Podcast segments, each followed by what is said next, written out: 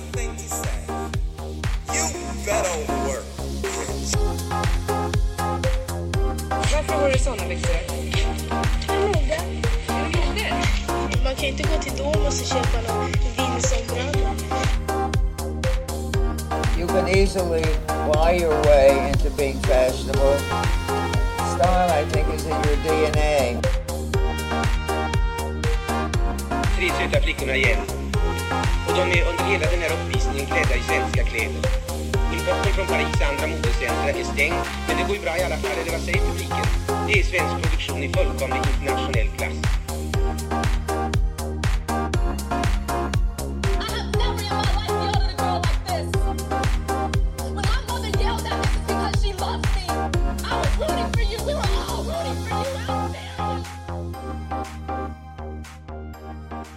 God morgon! God morgon, vi börjar tidigt idag. Första gången någonsin som podden börjar spelas in före tio på dagen. Ja, det känns eh, på riktigt. En, en seriös arbetsdag. Vi möttes i ateljén vid nio.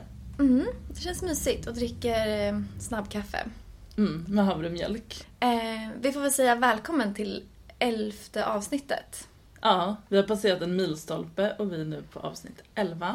Mm. Och mycket har ju hänt sen senaste avsnittet släppte. Ja, om man tänker mode så kanske man tänker på en speciell gala. Vi tänker på Met-galan. Exakt. Men vi är ju en historiepodd, eh, så vi tänkte ju inte bara prata och döma vem som klädde sig bäst eller sämst i år, utan vi tänkte backa tillbaka lite i historien. Precis, och eh, kanske man kan tänka varför gjorde inte vi det här innan Met-galan var? Nej men för att vi är en historiepodd. Vi vill göra efter att Met-galan har varit. Det är lite så vi jobbar. Ja, och självklart vill vi ändå liksom prata om årets tema. Och luxen som var. Precis. Vi gillar att vara sist på bollen men ja, vi är också bäst på bollen. Mm. Men jag tror faktiskt, alltså med sociala medier och sådär, att många kanske inte riktigt vet hur Met-galan startades. Nej, man, man ser de bilder som matas ut på Instagram, liksom dagen efter Met-galan. Ja, att det känns som en influencer och kändisfest. Vilket vi också kanske kommer prata lite om i vår analys. Men, Men det har inte alltid varit så. nej, det har det inte. Har du några egna erfarenheter av gala, Moa? Nej, faktiskt inte. Jag gick aldrig på balen. Det kan man väl säga är en form av gala? Eller? Ja men det är väl det närmaste vi kommer. Ja. Jag jobbar på NK, så NK-galan då kanske. Men Ja. det är ju inte... Man går ju inte riktigt galaklädd så. Nej, jag har väl också bara såhär nians bal. Men sen har jag också jobbat med NK. Obs, det var inte så vi lärde känna varandra. Nej. Men jag har jobbat bakom kulisserna på NK-galan på ganska många olika sätt. Så att, ja men det är väl min gala-erfarenhet då. Jag har till exempel skrivit typ motiveringar och tal och ja, filmat saker med mobil. Du vet, sånt man gör content kring en gala. Ja, men precis. Så jag vet väl att ja, man vill nu för tiden att en gala ska bli viral. Ja. Och innan var ju inte det lika viktigt. Men Eller det gick man, ju inte i och för sig. Nej men innan ville man ju hamna i en veckotidning på mittuppslaget. Ja, mingel, mingelsidan. Alla bilder från Met-galan, Mm. så var de klädda, vilka var där? Vilka var fullast? Ja. Galor i, i huvudtaget, alltså så här, olika typer av maskeradbaler har ju funnits i hundratals år och liksom vad man ska dra skillnaden från gala och fest. Men det har ju varit många mäktiga bröllop genom tiderna, kröningsfester. Ja, man kan ju gå tillbaka långt tillbaka i tiden. Men själva Met-galan ska vi väl starta med när den startade helt enkelt. Mm. Jag tycker vi rullar igång. Vi gör Och så det. ser vi vart vi hamnar.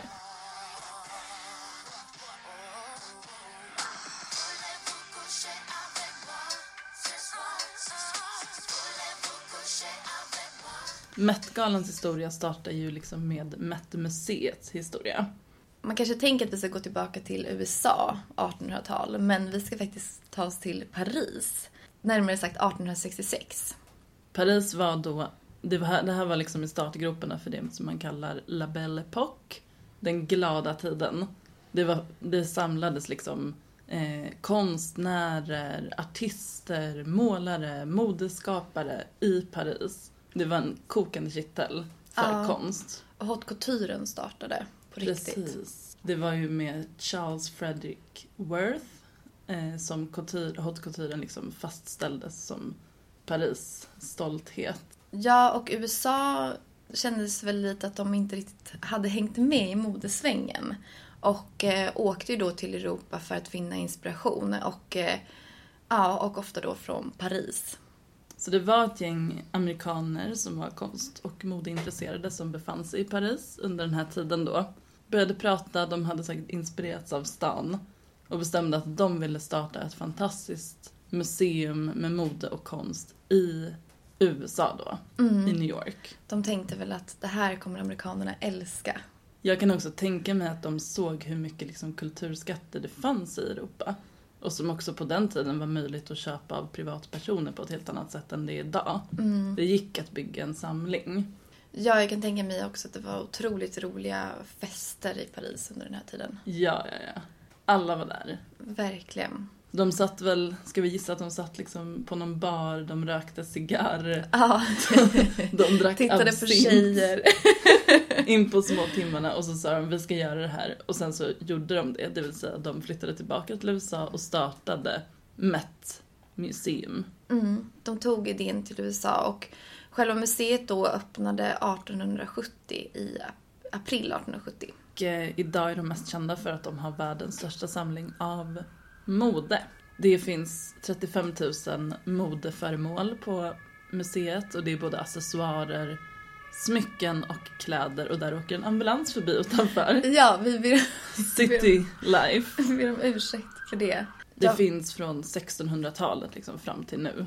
Ja, och den här samlingen den består ju då av kläder, eller sa du det? Förlåt. Accessoarer, skor, allt möjligt. De har ju liksom regelbundna utställningar där de visar delar av samlingen.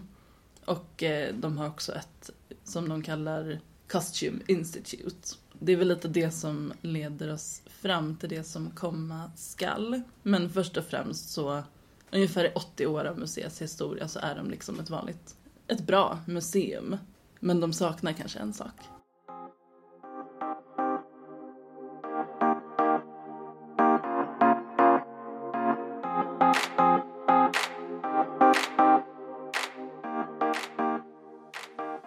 Landar till 1948 då Met också blev en gala. Det var Eleanor Lambert som var fashion publicist på museet då.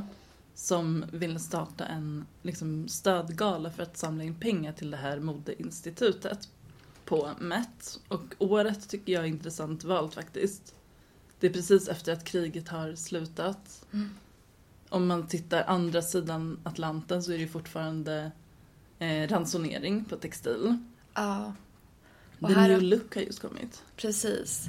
Och här öppnar de en eh, gala. Men det var väl ett sätt, eller ja, det var ju ett sätt för att få in pengar. De var tvungna att tänka nytt helt enkelt. Och kanske man behövde lite mer lättsamhet. Man behövde lite glam i världen. Mm. Så kunna se framåt. Och den första galan då, det var i december 1948 och det var en midnight dinner. Så jag, jag vet inte om det är bara ett annat ord för en fest som pågår sent in på natten eller om de åt middag vid midnatt. Jag tror att det är en fest som... Alltså, som svensk skulle man ju tolka det helt ordagrant. Midnattsmiddag. Nej, men jag tror väl att, att den börjar sent och fortsätter in på småtimmarna. Ja, det pågår nog inte bara till midnatt. Nej. Det är inte Askungen. Nej. Och då kostar det då en biljett eh, 50 dollar och det är lite skillnad mot eh, idag. För vad kostar en Met-galabiljett idag? 35 000 dollar ska varje gäst betala för att komma dit. Mm. Jag tror också att man kan bli bjuden om man är en viktig person, men det kostar och pengarna ska ju då gå till just Kostyminstitutet, välgörande ändamål helt enkelt. Men eh, från början så var galan liksom inte på ett speciellt ställe då, utan den var på olika venues som till exempel Walder Astoria och den har varit i Central Park. Ja, och Walter Astoria är ju då ett lyxhotell i Manhattan. Eller heter det Waldorf Astoria? Ja, Waldorf. Ja, du har helt rätt. Ja, jag tänkte det. det är alltså Waldorf Astoria som också har gett namn till Waldorfsallad. Va, är det sant? Killgissar jag nu? Jag tycker jag har hört det här. Oj. Och undra om den här restaurangen Astoria i Sverige försöker vara någon sån här mini Jag. Men undrar om de åt Waldorf-sallad på Met-galans tidiga år. Mm, nej, det tror jag inte. Men däremot finns det ju mycket regler kring maten idag, men det ska vi ju komma till.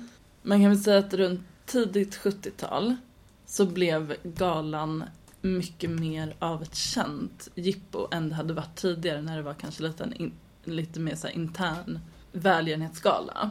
Ja, för det var ju då Eleanor Lambert som ja, fick det till att bli. Hon grundade väl liksom själva galan. Men sen på 70-talet kom startskottet. Och det var då också Diana Re- Vreeland kom in i bilden.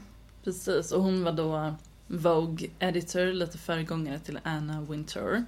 Och fransk-amerikan. Och hon såg ju till att det blev mycket mer av en kändis och modefest. Hennes första liksom, som gala som hon styrde i skedde 1972. Och eh, hon bestämde ju bland annat att museet skulle vara galans plats. Det var där man höll den på mätt liksom. Och eh, hon införde också att man skulle ha ett tema på varje gala. Det var många, många kända personer då som hon lockade till galan. Vad har vi för exempel? Eh, Jackie Kennedy, Andy Warhol, Cher. Det är alltså riktigt, det är den tidens bästa namn som Ja. hon fick till galan. Prinsessan Diana.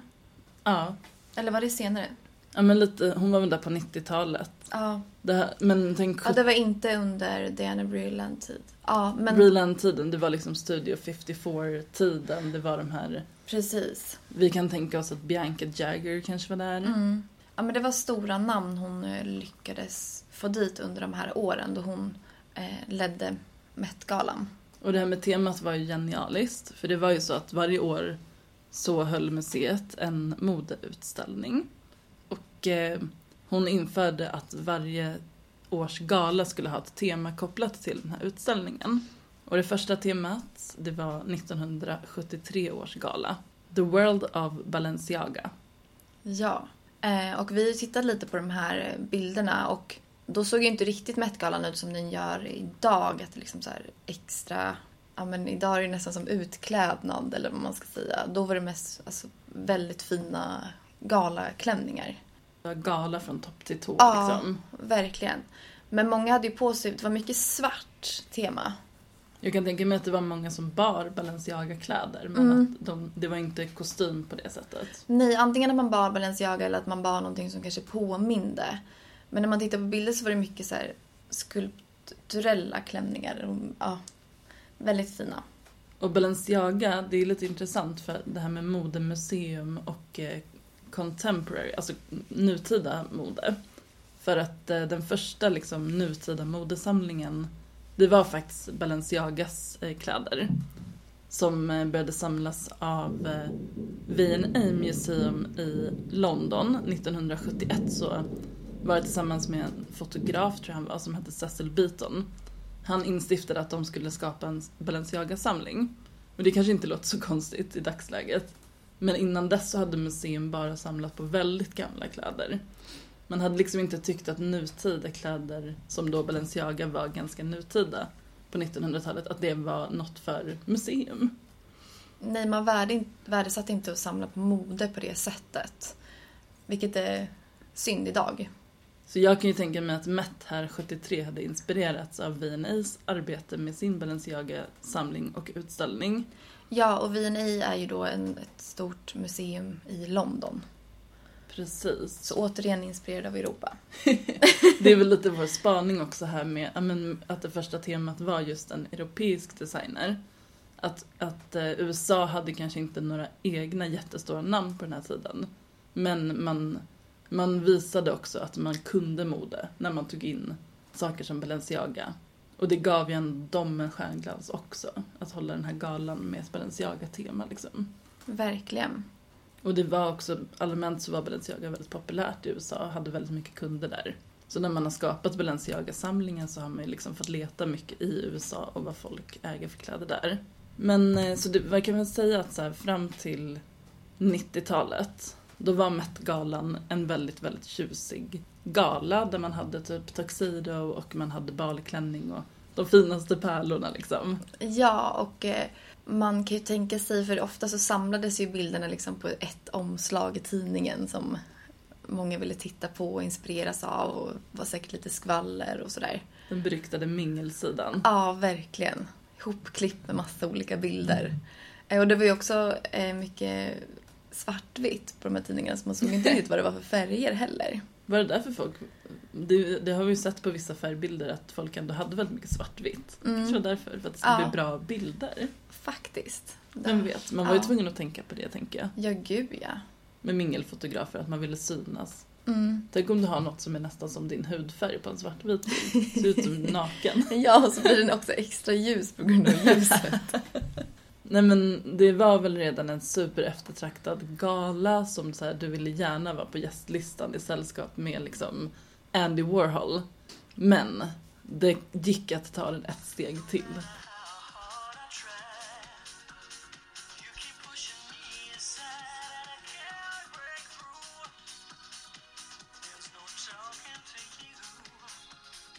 Ja, 95 hände någonting. Ja, Anna Winter kom. Anna Winter hände. Ja. hon tog ju då över, 1995 tog hon över Dianas roll. Och eh, hon har makt över hela Met-galan kan man säga, fortfarande. Så sen 1995 då Anna kom så är det hon som styr Met-galan. Och eh, jag tänkte du Saga kan väl eh, gå igenom lite vad det är hon styr över. Vi tänkte först bara här, säga vad har vi på Anna? Ja, hon är från London ursprungligen, men hon är editor in chief för Vogues amerikanska upplaga. Så det var, det var inte så konstigt att hon fick axla rollen som Met-chef. Men eh, alltså så här, Anna är ju ganska känd som en person som pekar med hela handen. Hon ska ha det som hon bestämmer. Och hon är framgångsrik med det. Eh, verkligen. Och hon har gjort mycket för eh, modebranschen för att hon pekar med hela handen. Hon har gett väldigt mycket stjärnglans och status till modevärlden och hon har ett finger med i spelet med det mesta som gäller Vogue liksom. Ja, och jag tror också att hon kan uppmärksamma kändisar som kanske ännu inte är superkända men som hon ser de här Ja. kommer bli the next it girl eller vad det kan vara och hon ska sitta vid det här bordet och hon ska på sig det här. Men hon har fingertoppskänsla och sen kan vi också nämna att det är väl henne som Devil Wears Prada bygger på. Ja, har man sett Devil's Wears Prada så kan man ju... Jag tänker att hon är som Ja. henne i den filmen. Så jag tror inte att hon är supertrevlig. Och jag kan tänka mig att det faktiskt är stackars interns som tassar på tå kring henne. Det är nog lite kämpigt att vara praktikant i närheten av Anna Wintour. Verkligen. Eh, så det finns ju liksom en för och nackdel med de som liksom har styrt modevärlden under liksom 90-talet och som hon då ända fram till. Hon är inte den enda Nu. Nej. som är nog lite knepig att jobba med. Verkligen inte. Men hon, eh, när hon liksom tog över chefskapet över den här galan, hon är chairman för Met-galan. Borde vara kanske chairwoman, men hon har ju då sett till att liksom uppdatera reglerna kring galan. Eh, en sak hon gjorde, eh, först, det tog ett tag då, 2005 bestämde hon att den alltid ska hållas den första maj varje år. Innan dess så kunde det vara lite random datum. Men framförallt så såg hon liksom till att eh, det skulle bli bättre och bättre gäster. Ännu högre modegrad och mycket liksom anpassat till gästernas kläder. Ja, och hon har också introducerat eh, strikta regler som vi tänkte gå igenom. Ja, ska vi ta några utvalda regler? Ja, vi kanske kan dra dem med en gång. Vad är det för regler som hon införde? Jo, inga selfies. Ja, och det, var, det tycker jag faktiskt var en bra grej. Eh, och det är för att hon vill inte att folk ska spendera tid på telefonen. Och man har ju då sett eh, lite så fusk eh, bilder när folk har tagit selfies på toaletten bland annat som har kommit ut som inte varit uppskattat. Nej, toaletten verkar vara överhuvudtaget lite oövervakad. Vi kommer återkomma till det. Men eh, den här regeln, det här visar ju också att hennes regler uppdateras hela tiden. För det var ingen, inget behov av en sån regel 95. Nej. Men det kanske var det 2005. Eh, och det här är kanske en ganska självklar regel men ingen under 18 får komma. Och eh, det här kanske också låter självklart men uppenbarligen inte. Men det är att ingen rökning inomhus. Eh, men då har man sett att många då blivit påkomna på toaletterna och då ska man säga även idag. De kända toaletterna. Eh, Det kan ju också vara, jag kan tänka mig som gäst att det är en liten gimmick. Att man nästan gör så här bryta regel-bingo typ. Ja, Vi går in på toa och så tar vi en selfie och sen så röker vi. Och sen så visar vi att vi är lite rebeller.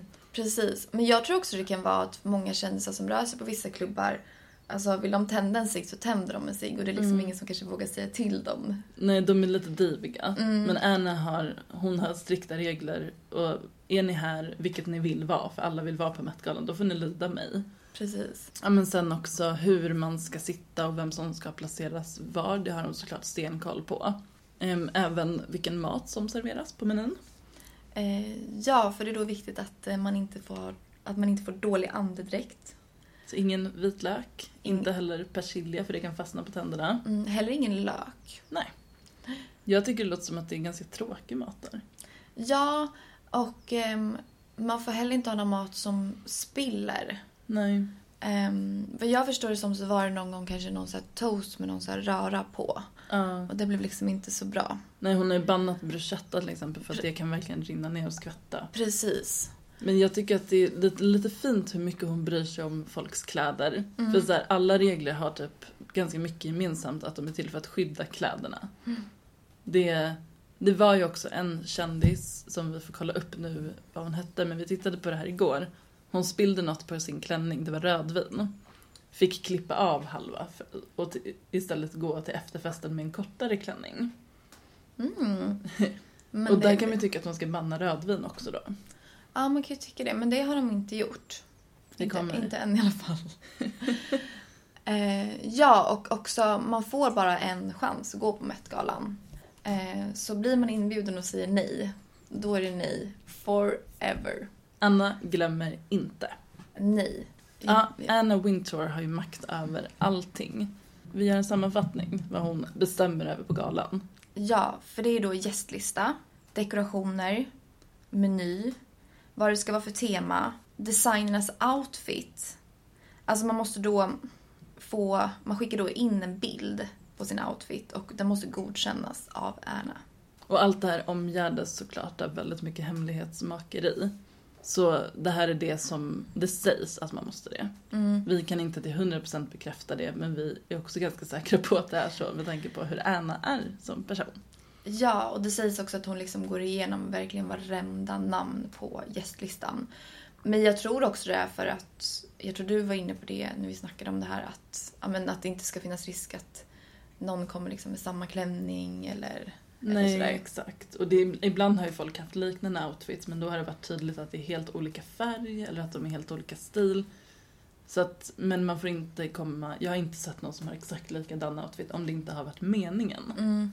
Till exempel att man klär ut sig till varandra. Vi kommer komma in på en sån outfit. Exakt.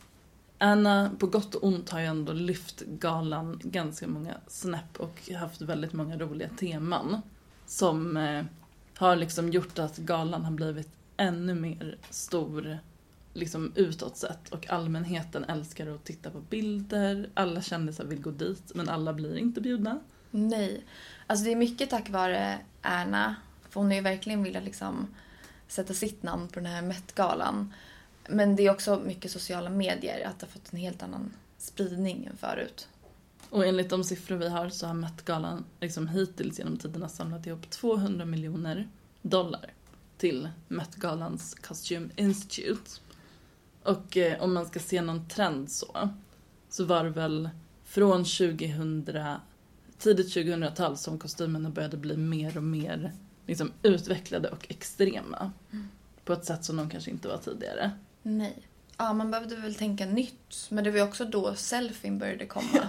Så det kan ju ha någonting med att göra att man syntes liksom ännu mer. Och att internet började bli vanligt. Mm. Så de här, de mest minnesvärda Met-galadräkterna, de har ju skett efter 2005, skulle jag säga. Det som man verkligen tänker på Met. Och även de kändaste temana.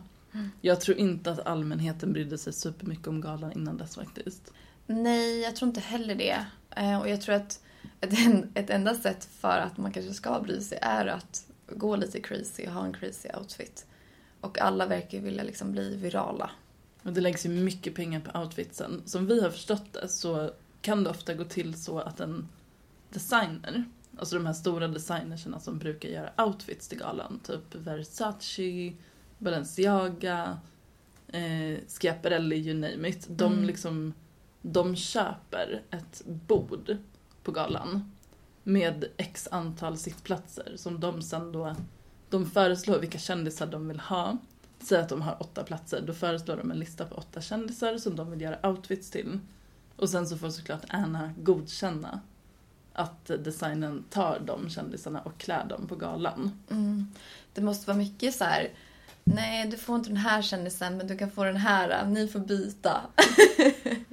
Alltså jag tänker att, jag tror också att det inte alltid går till så här för det är klart Mm. att det finns privatpersoner som också köper typ en biljett och eh, köper sin egen outfit. Mm. Men många kändisar kan säkert gå dit ganska more or less gratis. Ja. För de är ju, alltså rek- reklamtillfället för en designer på den här galan är värt så mycket mer. Exakt. Och sen är det viktigt att alla ska ha kul ihop så ofta så ser man ju att det är ju kompisarna som ofta sitter tillsammans och sådär. Ja, Allt är väldigt uttänkt ja, ja, det är dirigerat. Och eh, av många teman så vet vi ju att det senaste temat som var den första maj i år var Karl Lagerfelds A Line of Beauty.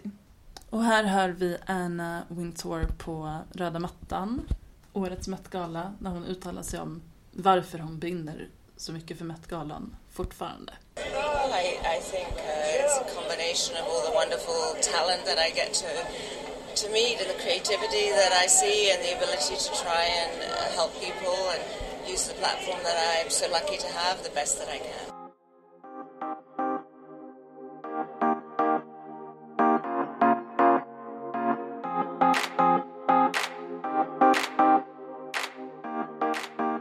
Men alltså det roligaste med Met-galan är väl temat och kostymerna.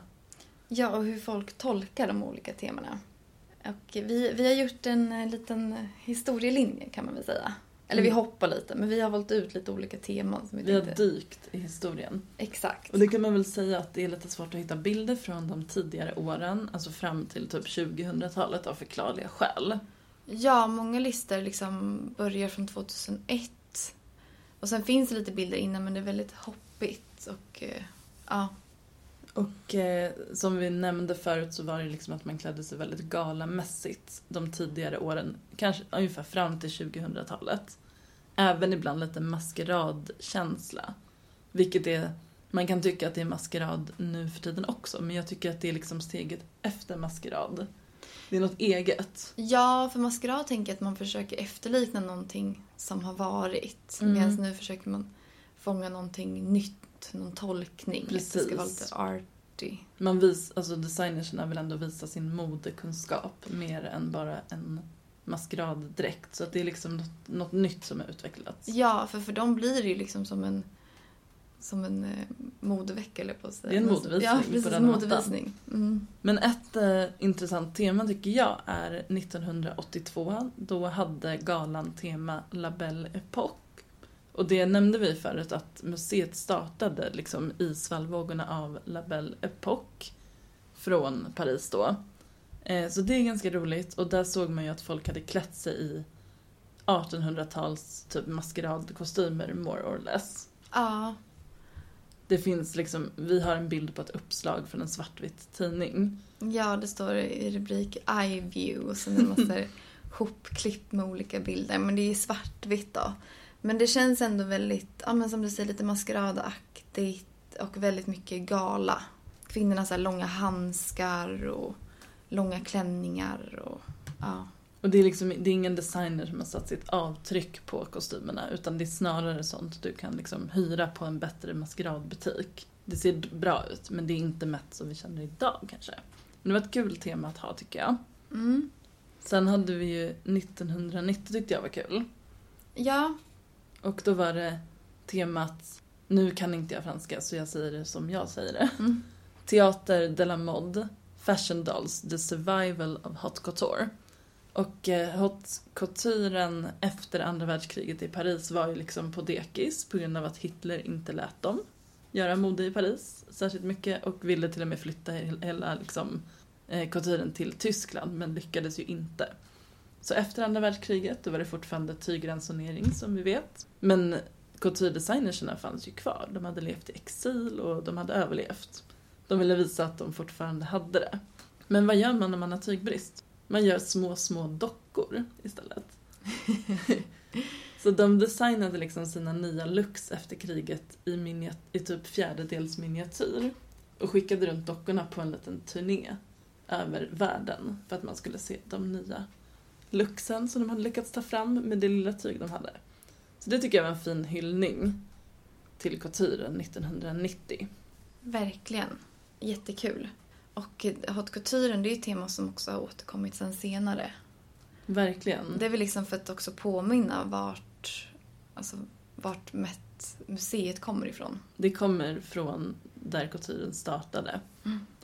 91 var det inget tema och det beror på att det inte var någon utställning det året. Vi vet inte varför. Nej, det är liksom no comments.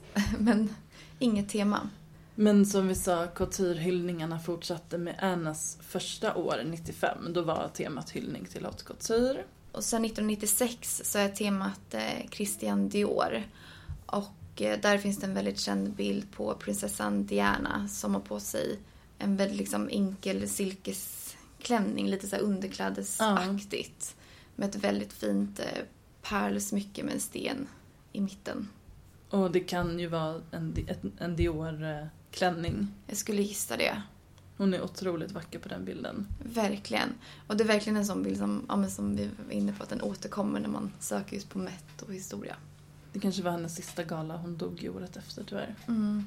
2000-talet startade med lite mer, om det har varit klassiska teman, så startade 2000-talet med kanske lite mer nyskapande, mer moderna teman. Vi har ju sett liksom punk och camp och allt däremellan.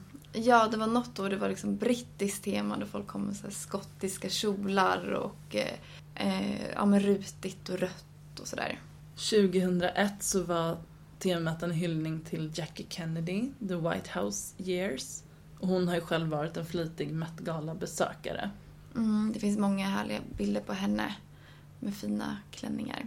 2005 tycker jag är lite intressant för att vi vet ju att årets tema var Karl Lagerfeld A Line of Beauty. 2005 så satt Karl Lagerfeld med eh, och planerade galan tillsammans med Anna Wintour. Och då, hade, då var temat The House of Chanel. Och det var ju väldigt mycket Chanel på årets gala så jag kan tänka mig att de hade lite liknande looks de här ja, åren. även om man tittar bilder så känns det ganska lika. Mm. Att man har gått på samma känsla. Så det är kul att eh, Det blir som två hyllningar till Karl Lagerfeld. Karl Lagerfeld såg till att han fick en hyllning innan sin död och en efter sin död. Precis. Men här ska man också säga att han satt med lite i kommittén, Karl Lagerfeld, Mm. inför den här festen. Så ja, han bestämde lite att det skulle vara Chanel. Eller om han anlitades Ja, för att de skulle precis. göra Chanel och han var Exakt. Chanel-expert. Vi vet inte. Nej, det låter mer troligt. Och 2015 är lite intressant för det politiska läget ser inte riktigt likadant ut idag. Men då var det en liten flört mot Kina. Och temat hette China through the looking glass. Och eh, den mest kända outfiten där skulle jag vilja säga är Rihanna. Som kommer ut med ett otroligt stort gult släp. Och det är också en haute couture, kinesisk haute couture designer Gu, Gu Pei som har gjort som gjorde hennes klänning. Eh, och den blev väldigt eh, hyllad men också väldigt hånad. Eh, och det sägs att det var väldigt svårt för henne att komma in i bilen och hur hon skulle kunna göra en fin entré och hon var tvungen att göra liksom, en rehearsal innan. Eh, men eh, den har också blivit omnämnd som eh, omelettklänningen. Och Rihanna har också själv sagt att hon kände sig som en clown. Ja men den låg liksom, när den låg utsläpad på röda mattan, det låg, det låg en likhet i att det såg ut som en omelett. Ja, jag kommer ihåg att jag, när jag först såg den här bilden, tyckte jag att den var jättecool med det här stora släpet. För det var inte så vanligt då. Men sen tyckte jag också lite att det påminner om en omelett. Men kan det vara också för färgen, alltså gul i västvärlden är inte jättevanlig på kläder. Nej. Många känner sig lite utklädda i gult, det känns lite som en påskkyckling men det kanske har en annan konnotation i Kina. Ja, där är det ofta mycket rött och den här gula. Det är inte riktigt påskgul men lite mer, lite mer varmgul. Mm, precis. Mm. Så det har en helt annan färgbetydelse tror jag också för liksom den här designen. Men det blev lite tokigt kanske, eller den blev hånad i alla fall. Ja, men omtalad. Och vi har ju som sagt, det har varit svårt att hitta riktigt omtalade och spännande dräkter innan 2000-talet. Så de vi kommer nämna nu är från 2000-talet. Ja. En dräkt som vi aldrig kommer glömma är ju förra årets... För Kim Kardashian måste vi säga, hon är ju lite av Met-galan symboliserad nu för tiden. Ja, det är allt, alltid mycket så här, vad kommer hon ha på sig, vad har hon på sig? Och hela den familjen, men framförallt Kim Kardashian. Och ifall det var så att hon 2021 inte ville synas, fast hon syntes ju såklart ändå, för hon, hon dök upp i en Balenciaga svart dräkt som täckte hela hennes ansikte. Ja, tillsammans då med Kanye West som också hade hel, hel svart. Och eh, det var ju lite så här, vem är det som gömmer sig bakom de här dräkterna? Men man visste ju att det var dem. Och det var designat av eh, Demna Gvasalia som har varit i blåsväder. Ehm, jag pratade om det i modeskandaler-avsnittet. Men eh, det här tyget var ju så pass att de kunde se igenom det från insidan men man såg inte in från utsidan. Men eh, hon tog igen det året efter. Förra året så kom ju Kim Kardashian i klänningen som blev den största snackisen förra året. Hon hade nämligen lånat från ett museum en Marilyn Monroe-klänning som Marilyn bar när hon sjöng Happy birthday Mr President till John F Kennedy. Så det var alltså ett museiföremål hon bar. Ja, de gjorde ju också en replika av den här klänningen för att hon hade den bara under väldigt kort stund. Sen bytte hon till en replika. För de hade inte riktigt samma kroppsmått så hon kunde inte riktigt stänga den där bak utan hon höll liksom en pälssjal runt rumpan. Men eh, hon hade den på röda mattan och tyvärr lyckades man också fota att den hade spruckit lite bak till. Och det blev ju katastrof kring det. Ja, alltså. Vi får väl utgå från att de har hunnit restaurera klänningen sen dess. Ja. Men det väckte en diskussion om ifall man liksom ska få ha, låna museiföremål och bära på galor. Jag tror inte någon kommer våga göra det på ett tag. Nej, jag var väldigt förvånad. Jag trodde först hela tiden att det hela tiden var en replika. Men, men samtidigt tyckte jag det var väldigt kul. Den var, hon den var väldigt enkel och elegant klädsel. Och sen har vi en annan väldigt så uppmärksammad galabesökare, det är Jared, Jared Leto. Han eh, har ju dykt upp i många kända dräkter. Men eh, som vi nämnde så har det i alla fall minst en gång hänt att två personer hade exakt samma look och det var ju Jared Leto och Alessandro Michele som är, var Guccis eh, designer. De är extremt lika till utseendet. Så de kom twinning i likadan looks. Otroligt roligt. Och fotades tillsammans. Det är typ svårt att se skillnad på dem på riktigt, alltså de är så lika. Ja, Eh, och det var tema katolicism när de var utklädda i samma look, eller bar samma look. Men sen 2019 när temat var camp, då kom Jared Leto iklädd Gucci som en hyllning till en visning Gucci hade. Där modellerna fick bära huvuden av sig själva som hade liksom modellerats fram. Och då bar han då ett huvud i sin hand med sitt eget ansikte. Som en hyllning till Alessandro Michele. ja det ser otroligt creepy ut för den är så bra gjort, det här huvudet. Så de är väl lite av en bromance de två. Mm. Eh, och en annan omnämnd är Billy Porter som är en skådespelare och eh, sångare. Har väl ingen speciell utvald klädsel som vi tänkte prata om. Men han brukar komma med väldigt eh, ja, med stort släp och extravagant. Klänning, vingar. Ja, Det är en sån som man alltid håller ögonen efter på Met-galan. Så eh, med den här lilla tidslinjen i bakgrunden är vi redo att gå in på år, vad vi tyckte om årets gala.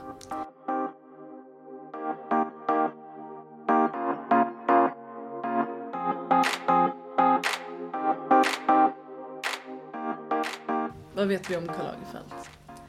ja vad vet vi inte om Karl Lagerfeld? Men han är en modedesigner som har varit aktiv länge. Han föddes 1933 och han dog 2019. Och han, alltså så länge han kunde jobba så jobbade ju han in, Mm. in i döden. Han eh, var bland annat på eh, Balmain, Patou, Valentino. Han var på Chloé, där var han i 16 år. Men medans han jobbade för Chloé så jobbade han också för Fendi samtidigt. Men sen, när han bytte till Chanel då fortsatte han jobba för Fendi. Ja. Och medan han var på Chanel, vilket han var i typ 40 år, så startade han också egna märken. Karl Lagerfeld. Och det är där man kan se de här äh, klassiska ja, men, väskorna med hans eh, ansikte på, hans katt och sådär. Lite mer kommersiella Lite kläder skulle mer jag säga. lägre pris range Ja. också. Mm. Och eh, han, men det sades ju att han kunde liksom rita åtta kollektioner per år. Medan vissa kanske gjorde två eller fyra. Ja. Han är också den enda designern som har haft liksom två catwalks på samma modevecka för olika märken. På en couturevecka. Mm, couturevecka. Alltså ganska avancerade kollektioner. Mm. Men man säger att han kunde göra det här för att han var inte så, så känslomässigt kopplad till det han gjorde. Han kunde bara spotta ur sig. Han var ju genialisk designer. Ja. Men han behövde liksom inte lägga hela sin själ i det kanske. Han kunde ändå så här mass-skissa. Mm. Och han är också väldigt så här, hyllad för att han har liksom tagit Coco Chanels arv vidare. Eh, Att det alltid det finns ändå den här röda tråden. Det var ett ganska sömnigt märke när han tog över som creative director. Mm. Men han lyckades liksom väcka liv i tweed-dräkter, den lilla svarta pärlhalsbanden och göra det modernt och uppskattat. Ja, och sen han har jobbat med alltså, alla de mest största modellerna. Kate Moss, Naomi Campbell, Claudia Cindy, Schiffer. ja, Cindy Crawford. Och han har klätt så många kändisar. Men sen så han, det finns ju alltid, som vi pratade om med Anna Wintour. Mm. Det finns baksidor med en, en person som är ett kreativt geni kan ofta vara ganska knepig. Och Lagerfeld har flera gånger uttalat sig negativt om feta personer. Vi har också sett då på hans modevisningar att han ofta hade kanske de smalaste modellerna. Väldigt magra kvinnor som fick gå i hans Chanel-dräkter. Han ska också ha uttalat sig rasistiskt. Jag har inte liksom... Jag kan inte ha något belägg för det här och nu, men han kan nog ha sagt, sagt en del plumpa saker. Ja, men, eh, men det är väl framförallt det här att han eh, hatade feta människor. För han kunde ju uttrycka sig så väldigt grovt. Mm. Och han, eh, han föddes i Österrike, nej Tyskland. Mm. Men han flyttade till Paris som ung för att det var där han ville jobba med mode då. Det är väl lite så här, jag har ju gått i, pluggat mode i Tyskland och haft en fransk eh, lärare i modeteckning. Och han var lite, påminner lite om, alltså så här, det kan sägas både en och annan groda. Ja. Jag hade François som hade två små hundar som hette eh, Bijou hette den ena och den andra har jag glömt namnet på. Men han påminner lite om Karl Lagerfeld faktiskt. Och eh, ja, han sa också saker om feta människor till exempel. Men, eh, och också det här med att han har jobbat med många kändisar och eh, alltså kända modeller så känns det också ofta som att han vill synas mycket med den som är liksom hetast och inne just nu. De senaste åren var det ju mycket med Cara Delevingne-modellen. Eh, de liksom gick tillsammans på catwalken och sådär. Och innan som vi nämnde Kate Moss och andra. Och han hade en väldigt specifik stil också. Han hade som gammal då vitt hår, mörka solglasögon, vit skjorta, svart slips och svart kostym. Det var Ja. väldigt svartvitt. Man kan liksom inte knappt tänka hur hans ögon ser ut för man ser bara de här solbrillorna. Ja, ja. Och innan han skaffade den här ikoniska stilen som vi känner igen från typ 2000-talet så hade han, han gjorde ju en stor viktnedgång själv faktiskt. Han var ganska mycket större och hade lite annan stil innan det här hände. Han kanske själv hade lite problem med maten. Det kan vara så. Men han startade också en Karl Lagerfeld-diet. Han gav ut en bok om den. Såklart. Känns väldigt så här 80-90-tal. men om vi... ehm, har vi något mer? Man kan ju prata hur mycket som helst om Karl Lagerfeld. Men har vi något mer att nämna? Inte annat än att han själv då har jobbat med Met-galan och 2005 var med och skapade temat Chanel. Men Mm. nu när han är död så ville ju Met då hylla Karl Lagerfeld med temat eh, Karl Lagerfeld A Line of Beauty. Och vi har ju liksom följt vad folk hade på sig på röda mattan då den första maj. Och har väl plockat ut några mest, alltså så här, de dräkterna som märktes mest. Ja, och eh, när man tänker på årets Met-gala så tänker man liksom ganska snabbt så här katter, Chanel så här brudklänning, ja, och Karl Lagerfeld, för många klädde ju ut sig. Ja. Så Dua Lipa kom i en klänning från en Chanel Wedding kollektion som bars först av Claudia Schiffer 1992. Det var min absoluta favorit. Det är liksom en typ prinsessklänning. Den är så, så fin. Ja, den är faktiskt min favorit också. Jag har en till, men den är jättefin. Och eh, som, som vi sa så var flera utklädda till Karl Lagerfeld och en s- David Byrne, Ja, jag, Ja. ja. han kom utklädd till Karl och kom med en cykel på röda mattan för att Karl Lagerfeld ofta cyklade till jobbet. ja, han hade en väldigt så här enkel kostym, men sen liksom, ja, jag kommer med cykeln här.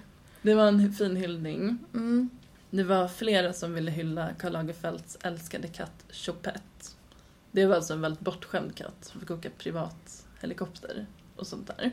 Ja, han var också väldigt stor på Instagram. Eller den ska jag säga, jag vet inte om det är en kille eller tjej. Men den är söt. Mm, verkligen. En stor sorg att dens husse dog. Mm. Jared Leto var såklart utklädd till katt i full kattdräkt. Och eh, Doja Cat var också passande nog utklädd till katt. Ja, och också pratade som en katt. Hon kunde liksom inte svara på intervjufrågor. Nej, hon svarade miau.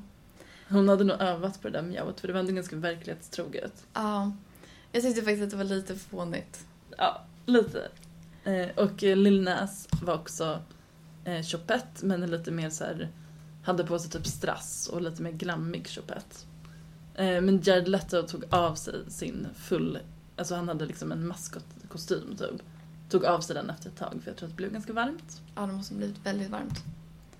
Det var väldigt mycket svartvitt, vi pratade om Karl Lagerfelds svartvita stil. Men det var en som inte hade svartvitt och det var Kylie Jenner som hade rött och en liksom kimono-liknande rock på sig. Och då kanske folk tänkte så här, varför sticker hon ut så mycket från temat? Men det var så att Karl Lagerfeld brukade designa liknande eh, rockar till Andre Leon Talley som, var, som tyvärr gick bort eh, 2022, alltså förra året. Men han var en föregångare för afroamerikaner som liksom en av de första som verkligen slog igenom som modejournalist bland annat på Vogue och då ville Kylie Jenner hylla honom med sin dräkt. Ja, och han har också själv deltagit på Met-galan och haft väldigt ståtliga outfits. Ja, vi älskar hans looks. Mm, gud ja. Eh, en annan look som jag gillade från årets Met, eh, vi ska inte säga att vi gillar alla de här, det väl, vi pratar Mm. väl om de som sticker ut, sen kanske vi gillar Ja, vi vissa. gillade ju Dua Lipa. Ja. Eh, en som jag också, som en av mina favoriter, är Nicole Kidman som kom med en, vad ska man säga, den är ganska så här puderrosa. Jag vet inte om jag i sig så älskar just klänningen men hon är väldigt vacker i den och eh, hon hade på sig den i 2004 när hon gjorde en reklamfilm för Chanel No. 5. Och eh, den var väldigt omtalad just för att det var en väldigt så lång eh, reklamfilm. Jag tror den var typ så här 180 sekunder eller något sånt där. Och, eh, och i den här reklamfilmen så springer hon från paparazzis. Det ska vara lite Hollywood-känsla. Och så ser man det här släpet vaja Ja, bakom henne. Precis. Väldigt ikonisk. Och vi var inne på, det var väldigt mycket liksom återanvändning av vintageplagg den här galan. Det är frågan om det är bara för att det är naturligt för att Lagerfeld hade en lång karriär med ett stort arkiv eller om det var för att man ville visa sig lite mer hållbar modemässigt. Och eh, som vi nämnde, en an, alltså det var väldigt många som kom som Karl Lagerfeld. En av dem var Kirsten Stewart, också i den här klassiska kostymen. Ja, och sen har vi en annan, Camilla Morone, som hade en Rodarte-klänning som också var väldigt, väldigt eh, fin med den här klassiska, vad säger man, spetskragen. Mm, vit spetskrage. Ja, och sen så var det som en, eh, ja, men lång svart eh, klänning med lite släp. Och det var ju också en hyllning till Karl Lagerfeld, både hans designspråk men också hans egen personliga stil. Mm. Sen har vi en gäst som vi båda uppmärksammade vi älskade att hon var där. Du får säga det, Saga. Paris Hilton blev äntligen bjuden och gick på sin första Met-gala. Ja, Så välförtjänt. verkligen. Och hon var jätte, jättesnygg. Så Helt glad. svart. Ja, med väldigt fina sotade ögon. Hoppas hon nu är på gästlistan forever. Det tror jag.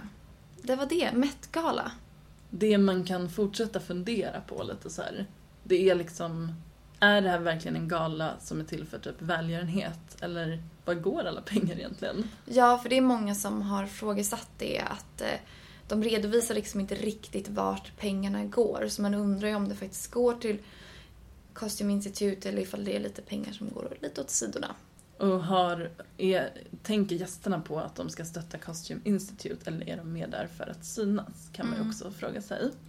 För någonting som galan också har blivit väldigt kritiserad för det är att eh, gästlistan mycket har tagits över av influencers. Att den där eh, hypen om att det ska bli så viralt som möjligt, det ska synas så mycket som möjligt har liksom tagits över för mycket. Jag vet inte om jag köper det egentligen för jag menar Andrew Warhol. Jag fick inte uttala hans namn. Det är jättesvårt. Eh, varför var inte han en influencer? Eller han var väl också en influencer på sin tid? Ja, verkligen. Andy Warhol. Jag tänker att det alltid har varit så men att det blir mer viralt just för att sociala medier finns. Ja, vi har gått från en mingelsida i mitten av tidningen till bilder exakt överallt på alla sociala medier. Exakt. Och det går inte att stoppa. Nej. Jag, alltså, jag vet inte om man behöver liksom förändra galan egentligen. Den är väl typ bra som den är. Ja, det enda man skulle väl förändra var väl att de kanske är, att de redovisar lite exakt vad pengarna går. ja, faktiskt. För det skulle ju göra att, att man kanske inte ifrågasatte galan lika mycket. Nej. Men jag tror att det är liksom någonting med att här, det är eliten som får gå på galan. Det är lite som Nobelfesten. Det är inte så lätt att komma på den här festen och folk blir avundsjuka också för att man inte får komma. Ja, för det blir ju, alltså, som världen ser ut så blir det liksom väldigt kritiserat att de, vissa har det väldigt tufft och så går de där på Met-galan. Men det känns som en annan fråga. Jag tycker fortfarande att galor är kul. Ja, men jag tycker världen behöver lite glitter och glam. Gud ja. Och det är ju, ibland har det varit politiska statement på Met-galan. Vi nämnde också det i vårt avsnitt om så budskap och kläder, tror jag. Mm. Men i år tyckte inte jag att det var så mycket politiska budskap. Jag tycker inte heller det. En grej som vi glömde nämna där med Kim Kardashian, hon hade den här svarta eh, Balenciaga. Hennes statement där var ju att hon inte skulle vara så kommersiellt klädd. Kommersiellt Met-gala-klädd. Vilket var lite kul för att ofta hamnar de där statementen lite fel. För att den outfiten var ju väldigt kommersiell. Det är svårt att göra ett statement, Mhm. politiskt statement på just Met-galan. Det är däremot lätt att så här, göra ett modestatement och det är kanske är det man ska satsa på. Ja men precis, jag tycker man kan lämna det lite åt sidan. Och en, ett statement man kan väl säga i år är att många hade ju återbruk av kläder. Så att miljö är väl någonting man ändå kan tänka på. Något jag också skulle vilja se kommande galor, det är kanske lite mer up and coming designers. Jag är lite trött på att det bara är de största designerserna som gör kläderna som Jag håller mest uppmärksammade. Jag håller helt med. Släpp in lite new, alltså rookies. Mm. Gud ja. Med lite mer fräscha idéer och mer fantasi. Ja, håller helt med. Och sen så skulle, om man då vill plisa allmänheten, man kanske kan göra någonting som är för allmänheten också. Släppa in lite mer bakom kulisserna till exempel eller så. Jag visar något framträdande. Att inte låta det Livesänd. Exakt, Det- Nej, det gör man faktiskt på Vogue. Ja. Det var bara att jag inte tittade på det för det var mitt i natten. Men, Precis. men så här, eller ha någon liten öppen festlighet då. Mm. Som alla får komma på och ha sin lilla Met-dräkt eller någonting. Sen så är ju alltid nackdelen att när man gör det för inkluderande då ska ofta folk tycka väldigt mycket. Så man får ju hålla en balans. Mm. Men stort tack för att ni lyssnade idag. Tack så jättemycket. Och eh, som alltid, följ oss, tipsa, prenumerera, recensera. Ni hittar oss på studio understreck tvatt på Instagram och eh, ni lyssnar på oss där poddar finns. Ha det så bra! Yes. Hej då!